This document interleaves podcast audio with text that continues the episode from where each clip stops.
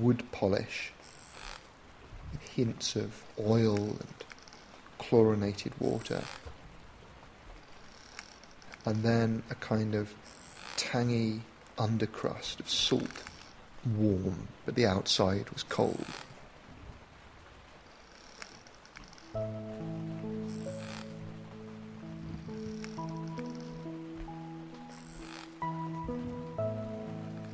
It's much more playful and of the moment. Much less predictable.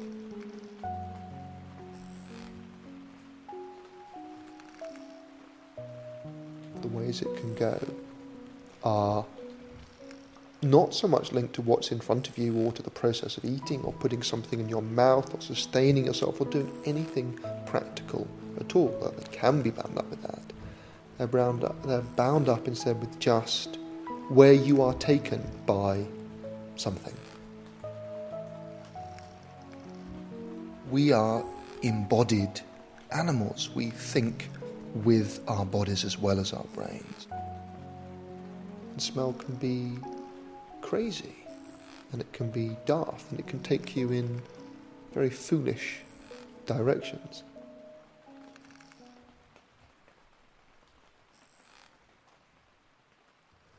My name's Tom Chatfield, and I'm a British author, broadcaster, and tech philosopher.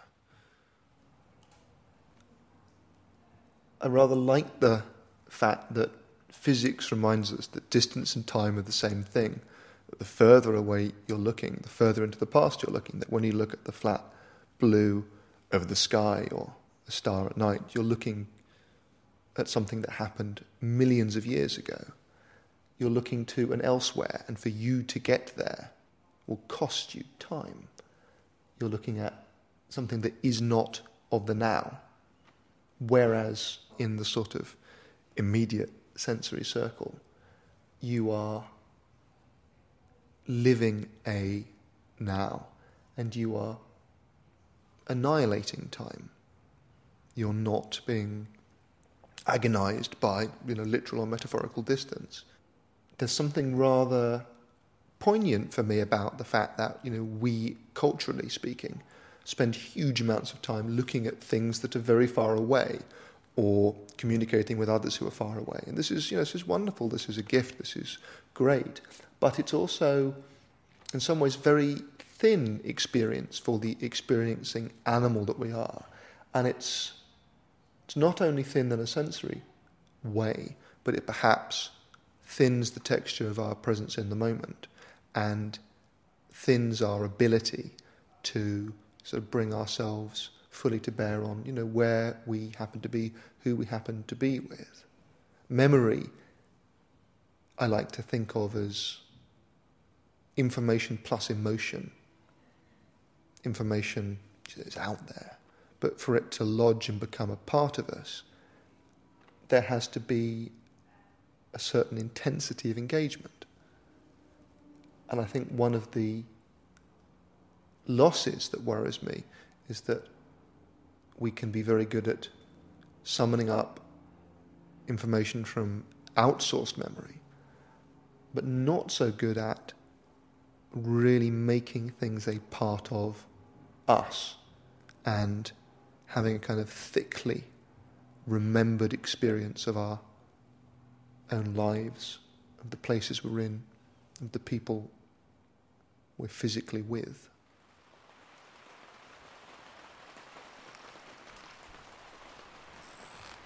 One of the earliest strong smell memories I have comes from being in the cabin of a small boat that my parents had when I was young. And it was a sort of wonderfully womb like place. It was full of polished wood, had an oil lamp, it had a little water tank, and you pumped a foot pump to get water out. It smelled safe. And I, when I was older, I would make kind of nests in the front cabin underneath cushions and blankets, which had this sort of intense blankety smell, and you'd hear all kinds of cold, clanging noises from stays and rigging and sails and flags, and then inside there would be an oil lamp and wood And probably at some point my mum cooking very close to the place where I was sleeping because everything was close to everything else. Boats are an interesting thing because when my parents were divorced, um, boats were sold. Boats, boat, we didn't have lots of boats. And that was a huge wrench, not just because it was really nice to have a boat and I was mourning my lost privilege, but because the sort of boaty space and what it represented was a very kind of intimate family zone. And of course, everything is close in a boat, or rather, some things are very far, and then everything else is very close. You're in a small, small, confined space amid a flat and sometimes hostile vastness. It's a little bit weird how important this feels to me because, you know, obviously boating is a luxury, but there's something about my memories of that space and concentration. And I feel it's a lovely thing for a family, especially when you have a young family, to be in a space that is all yours and that is close. Obviously, you can end up wanting to kill each other, but when it works, the intensity kind of builds up. And I think the sort of smells and the atmosphere and everything do kind of build up, and it becomes it becomes your little den, it becomes your little cave, and the history layers itself, and then next time you go there, you kind of add another layer to the patina.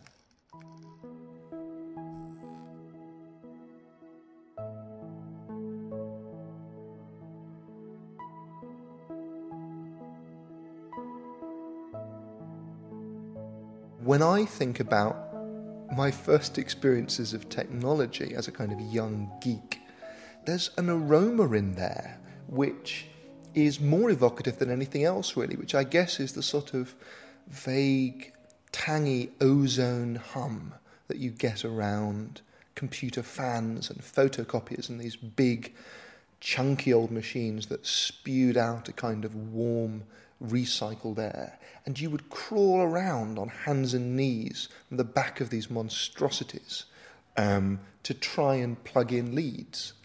That sort of view of myself as you know a young teenager on my hands and knees probing around the back of a back of a server rack and kind of breathing in dust and recycled air and heat is is something that you know takes me back to a state of slight bewildered wonder when it comes to technology. I love the idea that someone listening to this might pause and inhale their iPhone slightly the best way to get it is the um, the plug. Oh, on the fours, there's more of a. You can get your nose better into the bottom. Technological newness is an illusion that has to be strenuously maintained by constant updating. For things designed to be put in pockets, they sure get battered pretty rapidly and lose their kind of pristine newness. They make you want that newness all over again. And of course, when people are talking about newness, I always find they tend to talk about the smell, that kind of new, fresh from the packet, a kind of inert atmosphere, sort of ping, this kind of zip when you open up and puncture the cellophane and open the box, and it has all that kind of factory fresh. And that's very quickly going to be rubbed away by life. Tech nostalgia is a funny thing.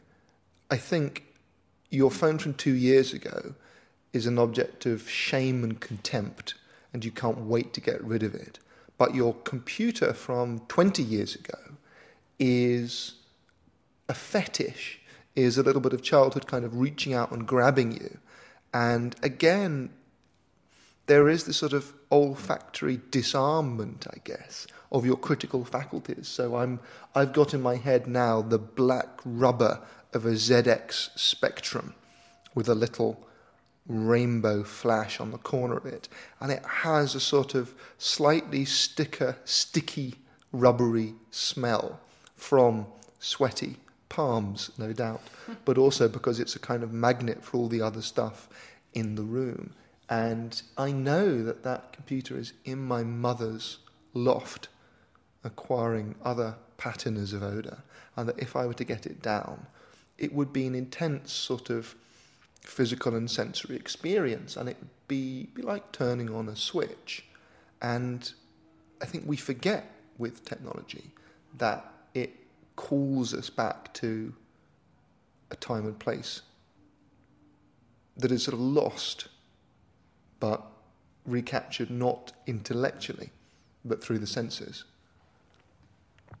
I guess one of the funny things about this is that it's very, very ritualized as a process, the unboxing of new technology. And it's a highly conventionalized process in that people have certain unconscious but very, very firm expectations about the way that the materials of new tech and unboxing will smell. And I imagine that tech companies would be very concerned about anything that kind of damaged that new kind of virgin moment when you when you open it and you get your hands on it and people just expect it to to smell and be a certain way things like wearables and haptic kind of you know sort of touch sensitive technologies and technologies that are much more sensory and physicalized in their interface these are a kind of new arena where perhaps we get to make up the rules as we go along. And perhaps people could be a bit more ambitious for having, you know, sort of something distinctive and different to do with them. A lot of people now talk about sensory overload, but they don't actually mean sensory overload. They mean visual and aural overload. And it seems to me that a lot of a lot of the tech and stuff that excites me is partly about pushing back against this, about trying to, you know, sort of stop overloading people's attention, people's kind of eyes and ears with a simulcast bombardment. But I do wonder whether emphasizing the other senses is another way of engaging with this, a sort of shift of resources within attention. Perhaps there's something a little bit more grounding about these other things. One of the blessings and curses of the screen of a mobile device is that it is always exactly the same no matter where you are or what you're doing. And it will always bring you sort of impeccably all the stuff that you care about and find interesting and need for work and leisure. And so, in some senses, you're always at home with this. But then, in another sense, you're perhaps never challenged or discomforted or stretched enough to refine your sense of home into something really thickly experienced and grasped.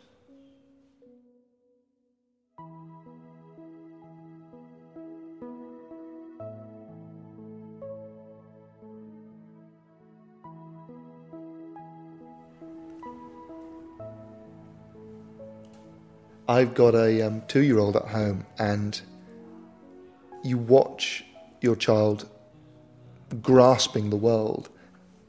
It's very noticeable that before they can focus their eyes on an object, they're totally dominated by smell and taste. The smell of milk, the taste of everything that they put in their mouths. I think you know, more fundamentally than crawling, well before they can crawl. You know, he won't eat a plate of fruit. He will go through a plate of raspberries, testing each one for texture and taste and aroma. Some will be chosen, some will be rejected. I have had to begin paying very close attention to the individual quality of raspberries, which is not something I did before. And of course, it's not just him, who's been very close to aromas in the couple of years of nappy changing, has brought me fairly up close and personal to some intense aromatic experiences.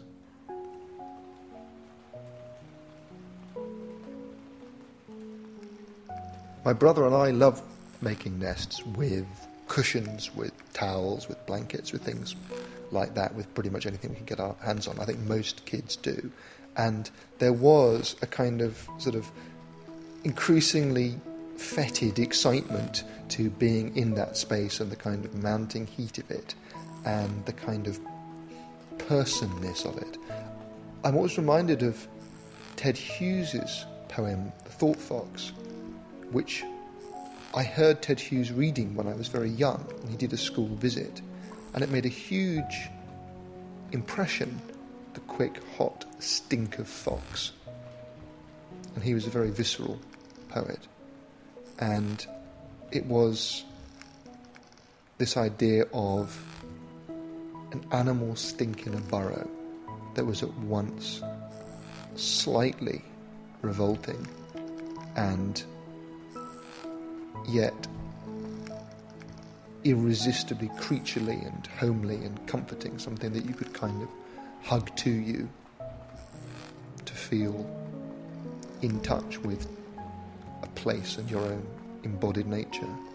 And I, I love building little dens with my, with my son now, but he calls them igloos because of the curiously profound influence of a small book about penguins. So we build igloos under blankets, and then he goes fishing through holes in the ice and talks to a friendly seal.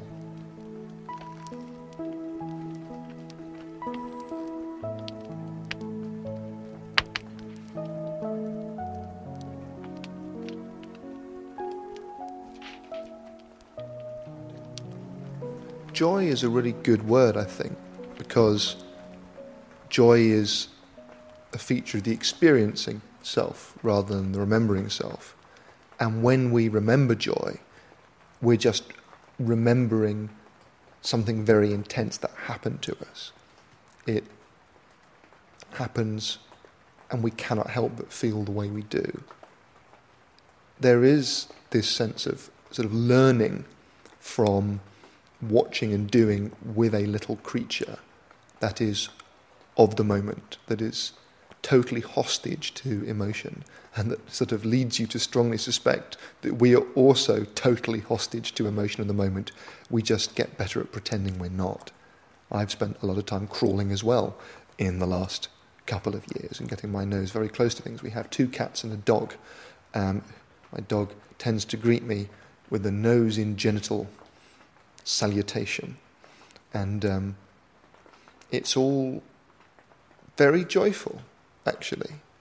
And I can analyze it, but there's a sort of animal melange of smells I associate with sort of being on the floor with my son and a marauding dog or two. I've always been a virtual reality skeptic in that, in general, it seems to me the history of technology has been about people not seeking to escape the world entirely and opt out, so much as to augment and customize their experience of it. What people most like to do with phones is not sit at home inert tapping on a screen, it's go out and convert the stuff of their lives and experience into a currency of digital exchange. It's to meet up with people, but also to be talking to the people you're going to meet up with or have just met up with while you're meeting up with other people, and so on. So I think the idea that people are hungry en masse to exit the place they're in for somewhere totally other, I don't necessarily think that's going to happen. But I do think the current wave of virtual reality innovations is very different to what came before because of the power and the increasing commoditization of the tools involved. I like to think of it as what you might call reality capture. You have a 360 degree visual array and you just capture as much as you can of the of the light of the events within a space at a time, and then having captured that, you can replay it and re explore it and re inhabit it and relive it through any medium you like. Again, smell is a real challenge because smell capture, as far as I know, is not something people are doing at the moment. And in fact, what they do, which is quite different to most other media, is try and reproduce simplified kind of versions or suggestions, like a kind of sketch. It reminds me of the weird way that when I went to kind of immersive educative experiences when I was younger, and I'm thinking of pirate experiences and walk through the Canterbury Tales. They all had, as far as I can tell, exactly the same aroma, which in my mind is classified as medieval bullshit smell, which was a sort of vaguely toxic smoke whiff with undertones of metal, which somehow was meant to transport you back to the past. And it's the more you think about it, the weirder it is that this, as you say, mannered ersatz, grossly simplified gesture in the direction of some kind of weird generic past that never existed, that this was seen as the cutting edge of sensory immersion. And I don't think we've got past that yet. It's as if people have read an article somewhere that says smell evokes emotion, smell is a vital sense in giving people a sense of reality. And then they've decided that what this means is making a smell that vaguely corresponds to three scribbled words vaguely related to the experience you're trying to create. That this is the cutting edge of sensory immersion, and that our brains will just go, yep, I'm totally immersed. When it's completely the opposite when you might as well have a sign saying bullshit reenactment alert. And I would say the complete opposite of that is when you visit an old building and the smell lingers in it of what it used to be used for. And then suddenly the past can just come and sort of sucker punch you. And the power of smell, which, you know, when we're talking about the, the failures, is really the fact that because you cannot help but have an intense reaction to it, essentially, if your intense reaction is this is bogus, that is really that's a huge problem for the entire experience. But I went to an old hop farm in Kent, near where I live, which had some of the biggest oasts ever built. It's not from that long ago in the past, but you know, some of the oasts stopped being used, you know, half a century or more ago. But there is still the lingering bittersweet barn smell of oasts and crops and, you know, hints of horse and animal in the background. And it's just immensely evocative of a sort of vanished or vanishing way of life. And I think with castles and things like that, sometimes you're just there on some ruins, and obviously you don't have what I guess would have been the sort of choking stench of, of life there, but you get these kind of flashes of sort of charcoal from an old fireplace. You get a sort of a slight kind of hint of burnt metal from a pot or something, just sort of something that's there, and that feels very precious to me. And it's also not a universal kind of degradation fade of smell. So an apple tree in the corner will be the same as the smell of the apple tree of the um, farmhand walking past on his way to work.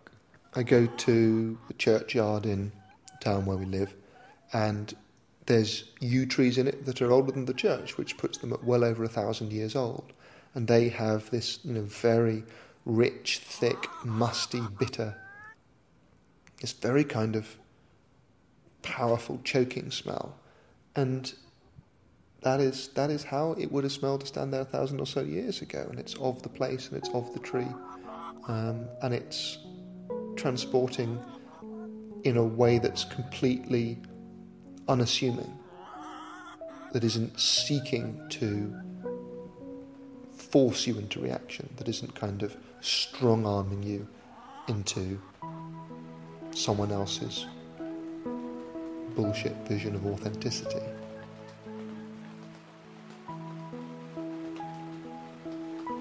To make a slightly unusual analogy, I find there's parallels between smell and comedy.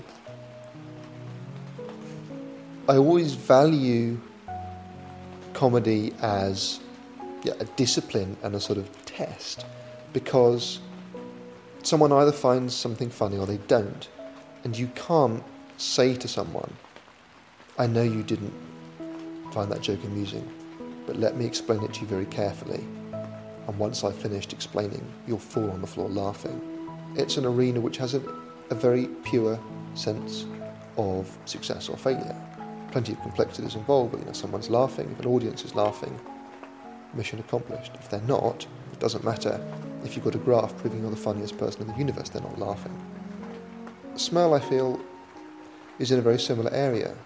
Like play, it's something whose justification and whose reactions come above and before any attempt to explain them.